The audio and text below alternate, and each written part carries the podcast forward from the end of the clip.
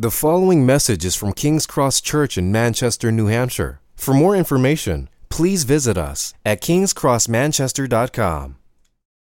We have been going through the Christmas account, the uh, birth of Christ in the Gospel of Luke, and so we're going to pick up at Luke chapter two, right after uh, Zechariah has sung his song about the birth of John the Baptist.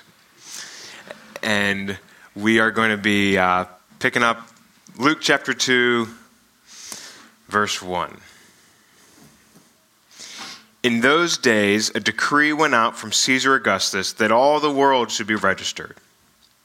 This was the first registration when Quirinius, the governor of Syria, and all went to be registered, each to his own town. And Joseph also went up from Galilee, from the town of Nazareth to Judea, to the city of David, which is called Bethlehem, because he was out of, because he was of the house and lineage of David, to be registered with Mary, his betrothed, who was with child.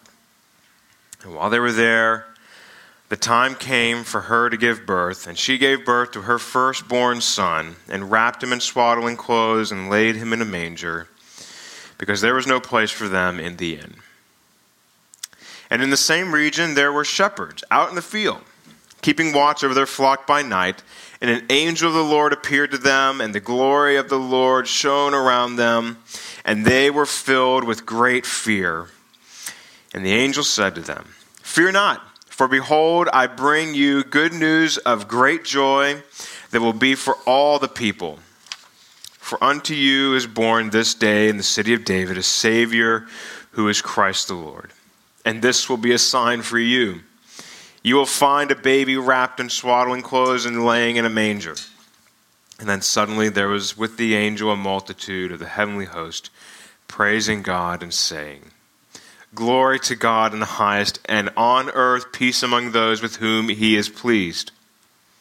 When the angel went away with them into heaven, the shepherds said to one another, "Let us go over to Bethlehem and see this thing that has happened, which the Lord has made known to us." And they went with haste and found Mary and Joseph and the baby laying, lying in a manger. When they saw it, they made known the saying that has been told to them concerning this child. And all who heard it wondered at what the shepherds told them. But Mary treasured up all these things, pondering them in her heart. And the shepherds returned, glorifying and praising God for all that they had heard and seen, as it had been told them. Father, we thank you for this account, this story, this recollection of Jesus' birth, and we ask that by your Spirit we would understand your word, and that we would treasure Jesus in our hearts like Mary, and that we would see your extraordinary glory in these ordinary things. For Jesus' sake, amen. So we've been doing this uh, sermon series, kind of looking at these different songs in the beginning of Luke. So we started out looking at Mary, Mary's song of joy. Uh, Mary, who is the obviously the mother of Jesus, um, who responded to God's word, "You're going to have a baby," with faith. And then we looked at Zechariah's story, where he had a bit of a different reaction. Bit of a, you know, Mumford and Sons type guy, doubting God's uh, word to him. And so we looked at his uh, song when he was able to speak, his song of salvation about the coming of Jesus. And then we're picking up tonight with the uh, song of the angels, not nearly as long as Mary and Zacharias. So this, the angels takes up one verse, and the other guys, they sang some pretty extensive songs. But uh, it's still a song nonetheless. And so the song that we're looking at tonight, um, again, I, I might not be the smartest guy, but I'm looking at verse fourteen, and it says, "Glory to God." I think the song's about the glory of God. It seems pretty obvious to me that that is what this song is about. And so what before we start looking at this song and about this at this text, I think... Um, It's going to be helpful just to ask the question, what does glory even mean? Because if that's if we're looking at glory in this passage, I don't know about you, but when I think about glory sometimes, I'm like, is it like a big bright light? Or is it like singing a really loud song. It's not really clear what glory is, right? I don't know about you, but it's not, we use the word glory, and it's like, wow, it's glorious. It's not quite clear what that means.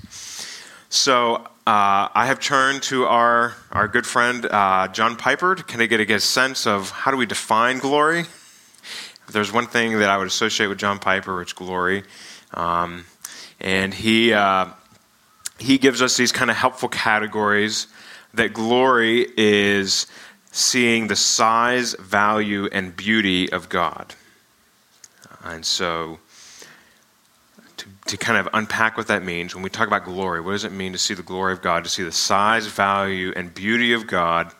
The size, if you were imagining, if you see uh, a cell tower from a distance, and it looks kind of big, and then you get up really close to the cell tower, it's really big. You get to you get to see kind of like the mat, like just how big it is in comparison to what you thought you saw, or like the White Mountains.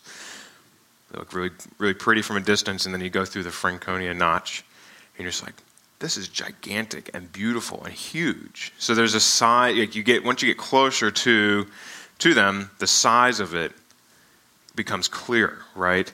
And then talk about the value. Value of God.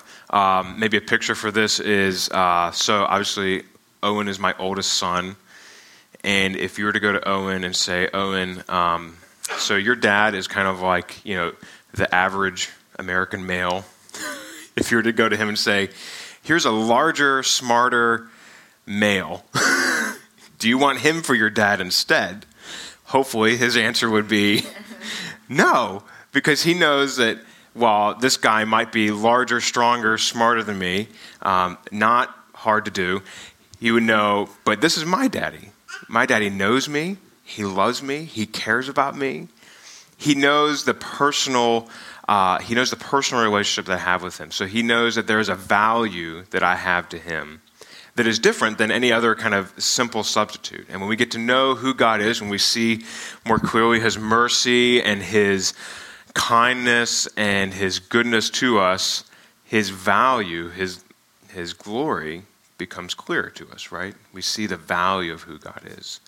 And then in terms of the beauty of God, um, honestly, the image that comes to my mind is um, anytime you go to a wedding, everybody wants to see what's, how beautiful is the bride, you know? I'm happily married to the most beautiful woman I know. I go to a wedding and I think, that is a beautiful woman in that wedding dress. She is beautiful. And that's the same way with God. We we want to see and know, wow, he is worthy to be celebrated. What is it about God that is so alluring and beautiful? So the more we get to see him, we get to not only see that he's beautiful, we want to celebrate it. So so these are kind of like some, is this helpful to categories of like seeing the size, value, and beauty of God is kind of the ways into what is this category of what does it mean to glorify God? So to see those things is to to see, to savor, and celebrate this, the glory of God. Is that making sense in terms of how we understand the category of glory? So when we get to this passage that is all about the glory of God, what we're going to be doing is we're just going to be looking through this passage together and just making some observations about the glory of God that we see here in the story and the birth of Jesus. Because what we expect to find with glory, which we, which we would expect to be astounding, maybe extraordinary, what we find in this story maybe is a bit more ordinary, and yet it's still God's glory. So if you pick up with me, just we're going to look at the glory of God and his providence. So we're just going to pick up chapter two, verse one, verses one through seven. I'm sorry, we don't have slides tonight. I was going to do them this afternoon, but uh, I got a little diverted with, um, I had a I had a lot of snow, which I actually really enjoyed snow blowing. I just really, I just the power of the snow blower. Um, chapter two, verse one, the glory of God. Luke chapter two, verse one. Here it is, right back here. Right there. Yeah, you got it. So Luke chapter two, verse one, the glory of God and his providence. In those days, a decree went out from Caesar Augustus that all the world should be registered. This was the first registration from, from Quirinius, who was governor of Syria. and all went to be registered, each to his own town. And Joseph went up with um, went up from Galilee, from the town of Nazareth to Judea, to the city of David, which is called Bethlehem, because he because he was of the house and lineage of David, to be registered with Mary, his betrothed, who was with child.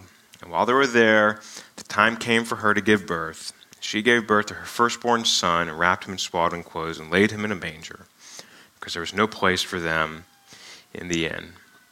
So here we have kind of the uh, the circumstances, right? The, the context, the circumstances of what was going down when Jesus was born. And the circumstances include getting uh, Mary and Joseph from Nazareth to Bethlehem, so that Jesus could be born in Bethlehem.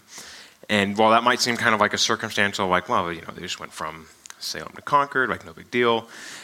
It was to fulfill a prophecy that God had made seven hundred years before. So Micah chapter five, verse two, the prophet says, "But you, O Bethlehem, who are too little to be among the clans of Judah, from you shall come forth from me, for me, one who is to be the ruler in Israel, whose coming forth is from of old, from of ancient days." So here's God making this promise in Micah that Bethlehem, though they're a little potunk trailer park town, are going to have, the Messiah is going to come from the trailer park outside. You know, so now the, the thing that you have to understand is that this is a prophecy that was made seven hundred years before Jesus was born. Um, and just to give you a sense of like how far like seven hundred years is, like... Um, I, I looked this up, and I used the power of Google to kind of clarify this for me. What was going on in the thirteen hundreds?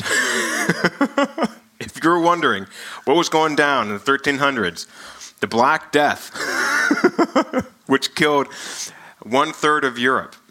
That was uh, twenty-five million people in Europe at the time. That was seven hundred years ago. The Hundred Years' War between Britain and France. So the Great Schism, which was, at the time, the Roman Catholic Church, they happened to have three popes, and they're all duking it out to see who's going to be the real real pope. Uh, I don't know if you knew this, but in the thirteen hundreds, Norway, Sweden, and Denmark were one kingdom. I did not know that. I learned that. The Renaissance was starting. John Wycliffe, so we take for granted that we have our Bibles in English. John Wycliffe in the thirteen hundreds was translating the first English Bible, seven hundred years ago. Chaucer's Canterbury Tales, which is a great story, one of the defining texts of the English language, was was written thirteen hundreds. And just to put this in perspective, because we think we have we have the luxury of the printed book today. The printing press was not invented until the fourteen fifties.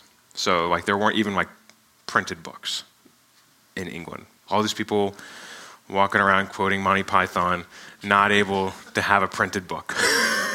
So here they were seven hundred years ago. So that's what was going down seven hundred years ago. So you can imagine, over that course of seven hundred years, you can imagine if somebody made a promise um, in the thirteen hundreds when they didn't even have like a printed book. Something's going to happen in seven hundred years. I mean, how ridiculous it is to expect that's going to happen. So here we are. Micah makes his promise. The, the Savior, the Messiah, is going to be born in the little town of Bethlehem, and I'm going to make sure that it happens. God's providence controls the details between that seven hundred-year-old promise and the birth of Christ. So we have here, in those days, the verse one, in those days, a decree went out from Caesar Augustus that all the world should be registered. So here we have the king of the time, or the Caesar, making this political maneuver, exercising his power, flexing his muscles, and like most um, government politicians, not a, not a slam on any politician, but they like their taxation. They like their money. They want to get their money. They want to make sure everybody's accounted for so they get all their taxes. So he is flexing his political muscles to show off his power, to get everybody tallied up so that he can get his money. He is doing a political power move, and yet, at the same time, he is a servant and a puppet of Almighty God. His decision to make this whole thing happen is a part of God's providence, his control, his plan of all the events going on to make sure that Mary and Joseph get from their little potunk town to the trailer park town of Bethlehem to make sure that Jesus is born there. God is, his glory is controlling all of these little idiosyncratic little silly details, they're all under his control, which I find helpful because here is God orchestrating everything to not only fulfill his word, but to show that he's got, he's got it all in control. He's calling the shots. And though Herod, the, or Caesar Augustus, who thinks he's got it going for him, he's got to obey whatever God says is going to happen. The other part of this is helpful. So God's providence is contr- is controlled and um, confirming his word. Here we have all these little details that are meant to tell us this isn't just kind of like a good moral story that happened at some point, right? I have a friend in the city, we were talking once, not a Christian. It's like, so how do you know that this story, that this book is not just something to keep keep the masses under control, to keep people in line, right? I mean, it's thera- you know therapeutic value, and it's it's details like this, so that you can go and find Caesar Augustus actually existed. He gave this decree, actually happened. These towns actually were there. The the the glory of God is tied to actual, real, historical details. God's providence controls those things. So God's providence, that that word means, is that his, his governing control controls these details so that we can know God and know that he's true and know who he is. And if he's controlling all these details to say Jesus is going to be born in Bethlehem, we see his glory, we begin to kind of come up close to see God is controlling these things so that the Savior can be born to fulfill God's word. That means whatever's going down in my life right now, I can trust that God is going to fulfill his promises for me in Jesus. Because God fulfilled his promises about Jesus. And he's promised to say, any promise that I've made to you in Jesus, I'm going to make it happen. So that providence, while it might seem a bit weird at times, does fulfill God's word. So let's pick up verse eight. So we've seen God's glory in his providence. We're going to see God's glory in his choosing. So verse eight, and in the same region, there were shepherds out in the field, keeping watch over their flock by night. And an angel of the Lord appeared to them, and the glory of the Lord shone around them, and they were filled with great fear. So this might this is the sort of thing where we kind of think of shepherds, like today, we think of shepherds and think, man, like the farmer life has got to be awesome. You know, like get out of the city. It'd be great to go watch a bunch of sheep, uh, tend to them. Very picturesque. At the time, shepherds were actually kind of like the low-rung dregs of society, right? They, so at the way they kind of think thought about society, it was you have the high-power men at the top, and you have slaves at the very, very, very bottom. And then above the slaves, you have women. And then right above women, you have shepherds. it, I'm not, that's not the way, it, that's not what God says. That's how the culture saw it, right? Not good. But so the, the shepherds, they were dirty. They were unclean. They were out on the outskirts. They were always like roaming around. Um, because they were always dealing with animals, they were never actually able, according to the, the rules of the time, not able to go into the temple. So they weren't even able to go in and worship God. So these were like these are like the last of the last of the people that you would have chosen to be the messengers of God's Son being born, right? This is these are not the people that you would you and I would have chosen. It kind of like and uh, to contrast it, um, this is not a political comment, but it would happen with any presidential election and president-elect. But in the last few weeks, if you've been watching the news, you've been seeing president-elect has been having all of his new cabinet members coming in and interviewing them. And who are they? They're all the power brokers of the world, right? They're all the power brokers. They've got a lot of power, a lot of money. It's going to happen whether it was Trump or Clinton, so that's not a comment on who's being elected. But it's just the way politics works. When God brings in his king, he does not choose the wise, the powerful, the well-dressed, the clean, the well-shaven. He chooses the people that are the weak, the weary, the broken, the needy, the people who have nothing to bring, nothing to offer.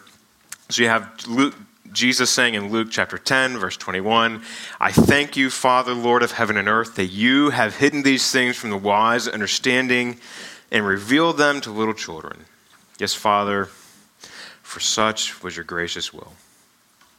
See, God chooses people to show that God's great, not because they're great.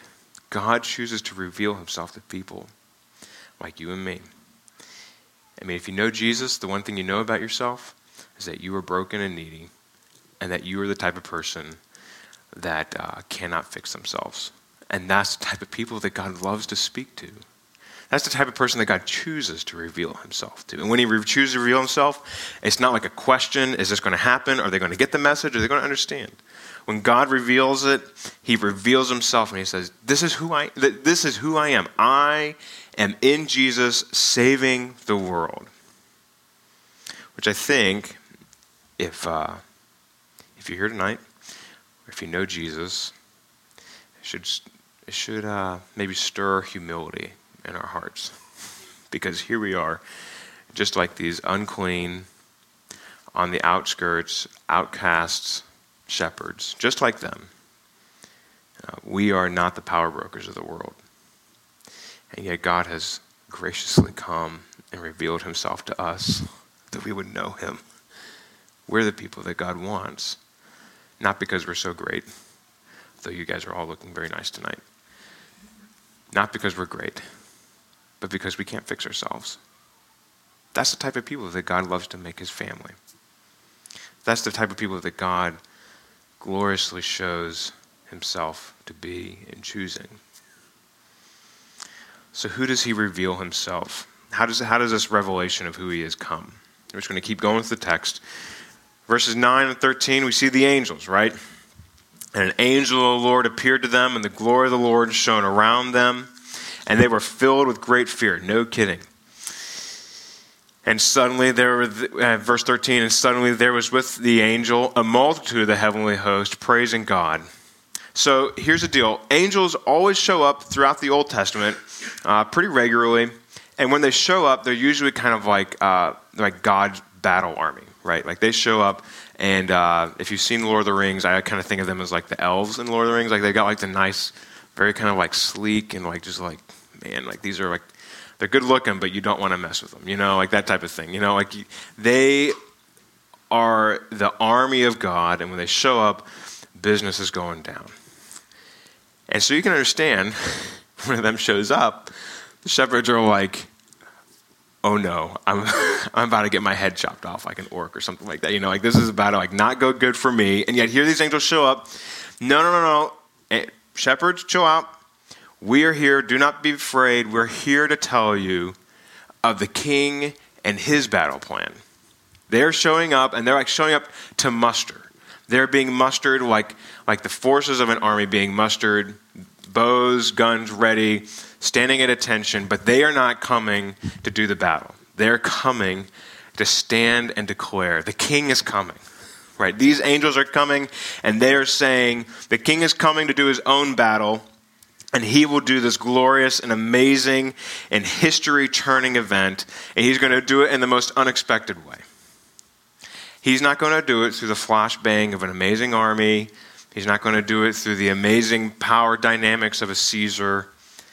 He's he's going to do it through the birth of a little baby. A little baby's going to come, and that's how God's going to do his battle plan. That's how God's glory is going to be seen. This strange God is going to reveal his glory in the ordinary birth of a little boy, which uh, I think should just kind of begin to, as we're talking about the size, the value, and the beauty of God, it should begin to kind of raise some really kind of like strange categories of like, this God does not operate according to our expectations. Like if it were my plan, I'd be like, I'd want the most decisive decision possible. I'd want it immediately. I'd want there to be no lag time with the action plan happening. And I'd want it to happen right away with a lot of power. Like, let's just get this thing done. God says, no, I'm going to I'm going to make a prophecy. Going to wait a few hundred years, and then it's going to come to come to happen through the birth of a little baby boy. These angels are in some ways helping us recalibrate our expectations of God's glory, because we expect the spectacular. And often God comes and reveals himself in the ordinary. So what do what do these angels say? So the glory of God, let's pick up verse ten through eleven. The glory of God and the joyful news. And the angels said to them, "Fear not, for behold, I bring you good news of great joy that will be for all the people. For unto you is born this day in the city of David a Savior who is Christ the Lord." So here, last week we looked at um, looked at the King David and the promise to his son. I'm going to send a king, and that king is going to be a king forever over an eternal kingdom. He's going to provide and protect. So we looked at that. And then here we have all these names, right? In verse verse eleven, a Savior who will free you from guilt and shame. A Savior who will free you from the judgment of God. Who is Christ, who will redeem you out of your bondage and oppression, who will redeem you out of your addictions and peculiarities, who will redeem you out of all the things that would tie you to Satan's sin and death. He will redeem you out of those things, and then he will be your Lord. And he will reign over you in love and grace, and he will fill you with the Spirit so that you can know and obey God. These are the names of this little baby that's being born. He'll be a Savior. He'll be a Christ. He'll be a Lord. And let's remember, who asked for these things to happen? Nobody did. God said, I'm going to do this plan, and this is how it's going to go down. I'm going to send my son, and my son's going to be born so that he fulfills all these promises I made about him. He's going to be a Savior, and he's going to be a Christ, and he's going to be a Lord, and he's going to reign over a new people forever and ever. He is going to lead them out of all their shame and brokenness into the clean light of the presence of God, which should stir joy. For it, it's nobody asked for this. All the problems that you're facing, if you're just like me, you, you obsess over your problems. I obsess over my problems, and I just get myself in these ruts, like a, like a hamster in the wheel. I just keep staying in the same spot. But God reaches in, and he changes everything, because that's who he is. He loves to redeem. He loves to save. He loves to free and to make new. This is the news that he is bringing. Joy is essential to the gospel. This gospel that God sends his son to redeem people out of darkness and brokenness and sin and make them sons and daughters of the living God. Joy is essential to the gospel. Is there joy in your gospel? When you think about God, you think about what he's done for you. When you think about what he's done for you in Jesus. We get together, even in the cold room, to worship God. Is joy, is expectation of undeserved joy.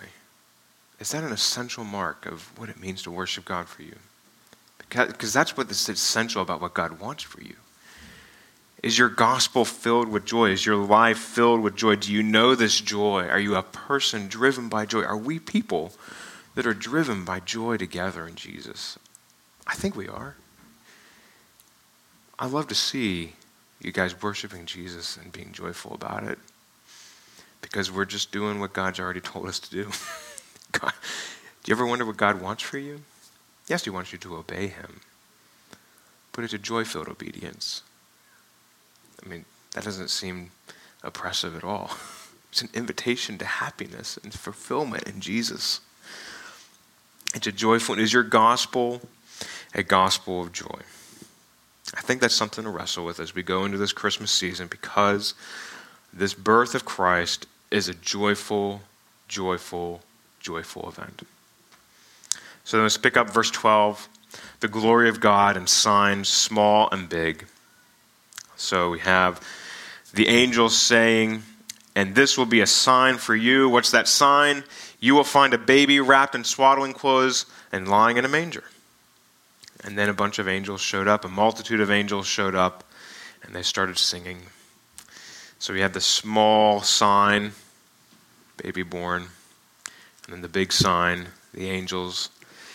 And I just have to say, I think this is one of those weird moments where I thought about this, okay, a sign. So like a sign is usually when you're driving on the highway, do, you know, take exit twenty-nine to go to Compton or whatever.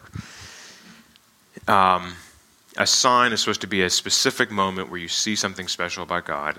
And a baby wrapped in swaddling clothes, lying in a manger, in this context, seems absolutely unimpressive and ordinary. Like they were, they're camping out in a barn in a small trailer park town. Seems like a baby that would have just been born probably would have been wrapped up. And it does not seem out of the ordinary for it to be laying down in a manger. Maybe that's the weird part. Maybe that's the unique part. But I think the point of this is that it is, it, it is in fact ordinary. That Jesus is wrapped in a baby, the baby is wrapped in swaddling clothes and lying in a manger. And what the sign is, what the thing that's unique is not about all the trappings of who he is or what he's wrapped in, but about who he is. Not the all the external, in a manger, wrapped. That's all ordinary. What's extraordinary is who he is. C S Lewis has this great little line, once in our world, a stable had something in it that was bigger than our whole world. Here is the Son of God, who has taken on flesh, and he has become a little baby. So when you, when you hold little Elijah or little Silas, you can imagine Jesus was this size. The Son of God, the Son of God who created and sustains the universe by his mere command, exist, and we have air to breathe. He's taken on a little, little frail baby, little, little body. And it's not just kind of that moment. The reality is that the only thing that's really extraordinary about Jesus' life is who he is. He was a carpenter, common, lived a common life. We're told that he was not handsome in any way. So whenever we're watching, you know, the Avengers and Captain America, as this real, like, handsome-looking guy, not Jesus. Jesus was just a normal dude. Looked just like a normal dude, worked like a normal dude, lived a life like a normal guy. His death, in fact, was common, right? He died a common criminal's death. To make that point, Luke puts him right between two common criminals, right? He, common criminal on the left, common criminal on the right, and there's Jesus in the middle. The assumption this happens every day. Jesus is just another one of the guys that has as execution hanging over him.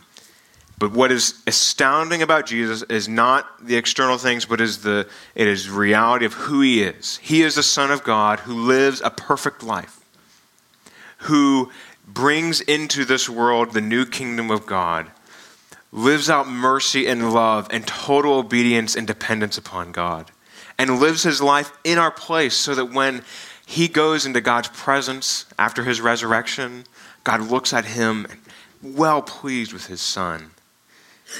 And now in him, all these things are true about us. He looks at you well pleased.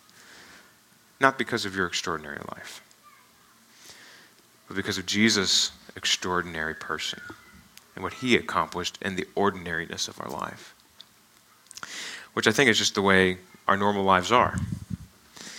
I think one of, one of the joys I have of being a pastor is getting to know each of you and getting to see God work his extraordinary grace, his extraordinary glory in your life, and what by all observations are ordinary acts of obedience to God that most people in this room may not even know between each other.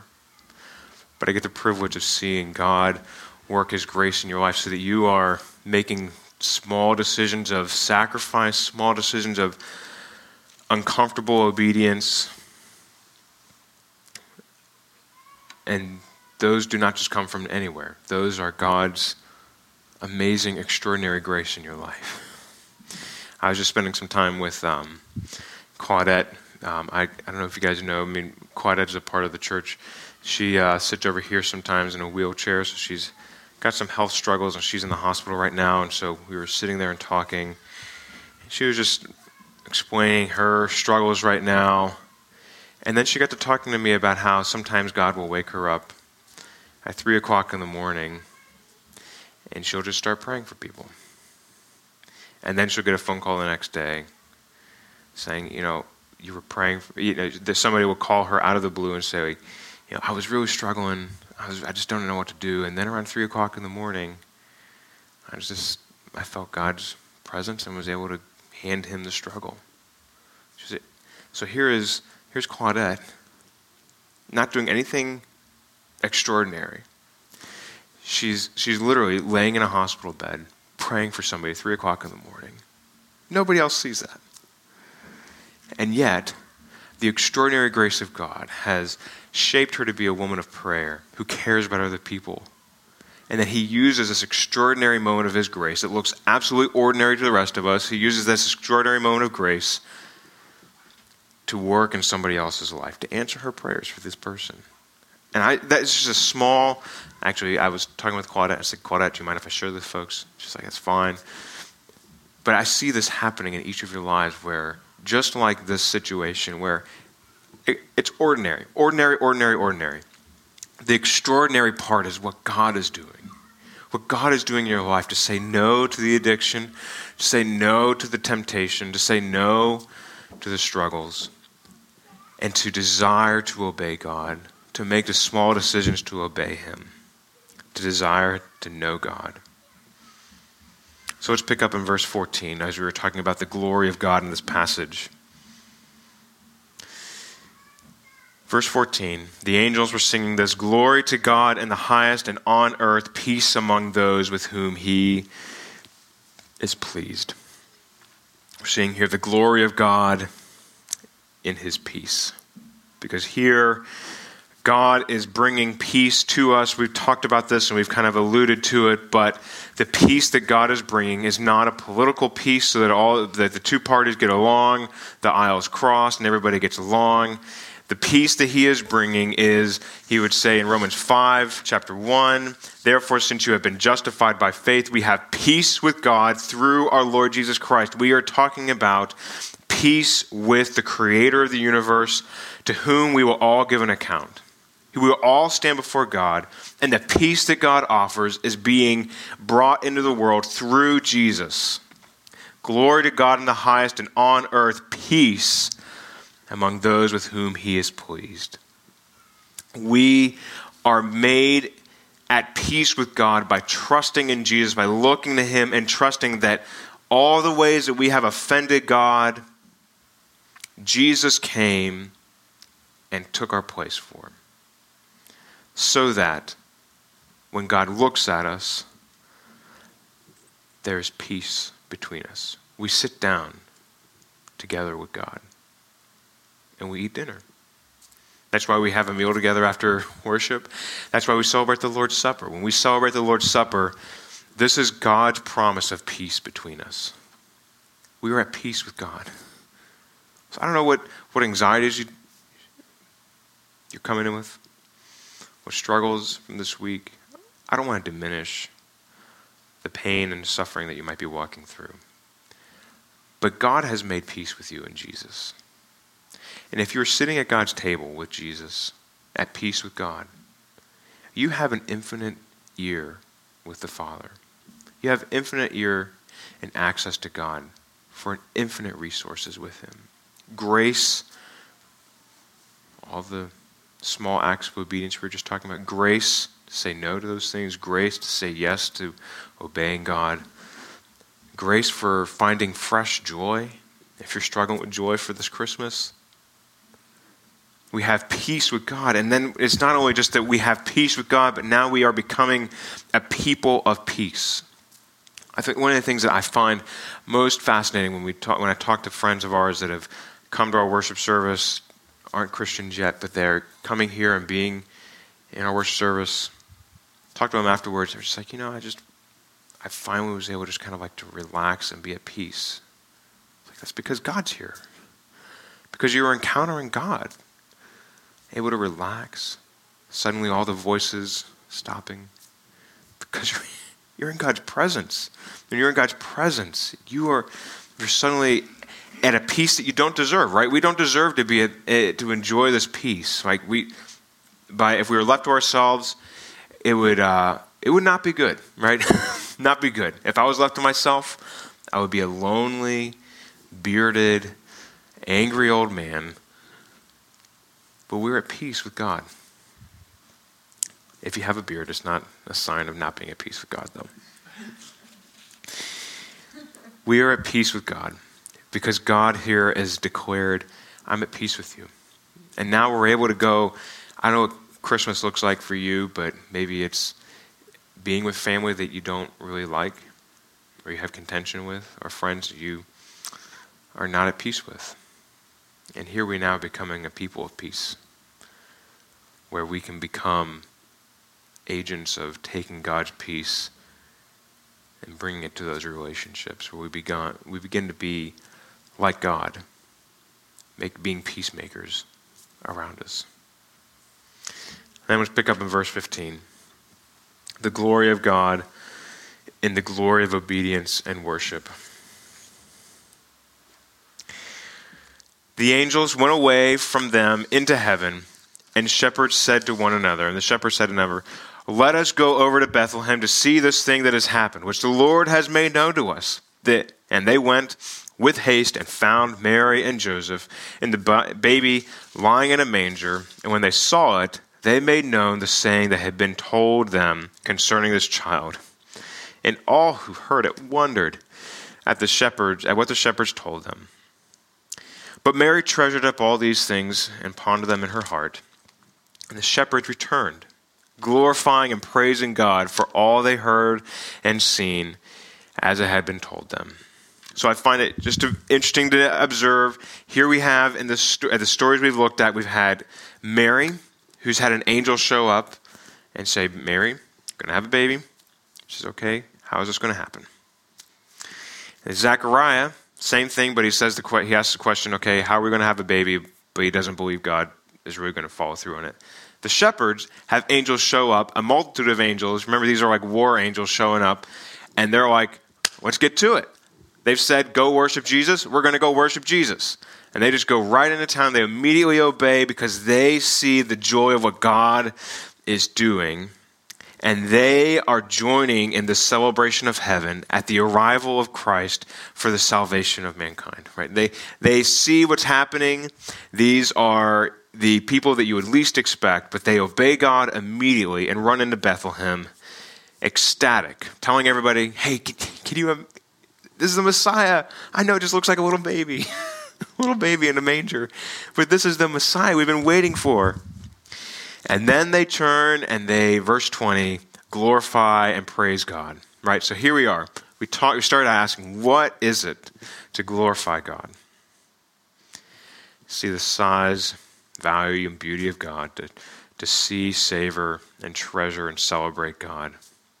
They have seen the size of God who is sending his son into this little tiny ordinary baby.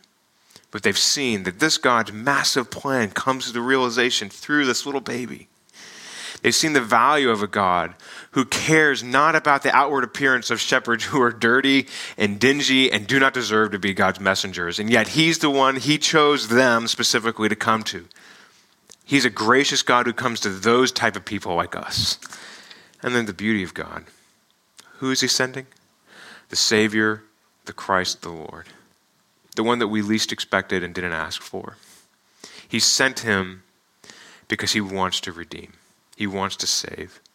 He wants to change. He wants to change us. You know, I was listening to this story this last week, a very, very difficult story uh, on a radio show called This American Life, and it was about a woman who um, gone through some very, very, very uh, dark, uh, she was a victim of some very dark things. And her daughter was interviewing her and asking her kind of, you know, this is twenty years after the fact. You know, she'd been kidnapped, she'd been held hostage for five hours. You know, you can imagine what happened. The daughter's asking her twenty years later, you know, what did, what was the long-term effect of that? And her mom said, I don't sing anymore. Her mom had been an opera singer on Broadway. And in response to all this tragedy and darkness that had happened to her, so she doesn't sing anymore. Here, in the darkness of the night, in the darkness of our lives, the light of God, the glory of God shines in the darkness at the birth of Jesus to free us from all of our sin and shame and darkness so that we can sing again, so that we can praise God. We can praise Him for His glory because now we see, we see Him, we're, we're leaning in, we're closer up, we can see who He is. This is the type of God we worship. So when we sing songs, beginning and end of our worship service, we sing not because we have great voices. We sing because we see the glory of this extraordinary God in these ordinary things. The glory of our extraordinary God in the salvation of Christ. Let's pray. Father, we thank you for this story of Jesus' birth. We ask that you would fill us with joy. Would you comfort us where we are struggling? And would you lift our eyes to see you more clearly, that we might sing and praise you. In Jesus' name, amen. Thank you for listening to this message from King's Cross Church in Manchester, New Hampshire. Please feel free to share or distribute this content, but do not charge for it or alter the content in any way without permission. King's Cross Church exists to treasure, proclaim, and grow in the gospel of Jesus Christ. To find out more about King's Cross Church, please visit us at kings cross manchester dot com.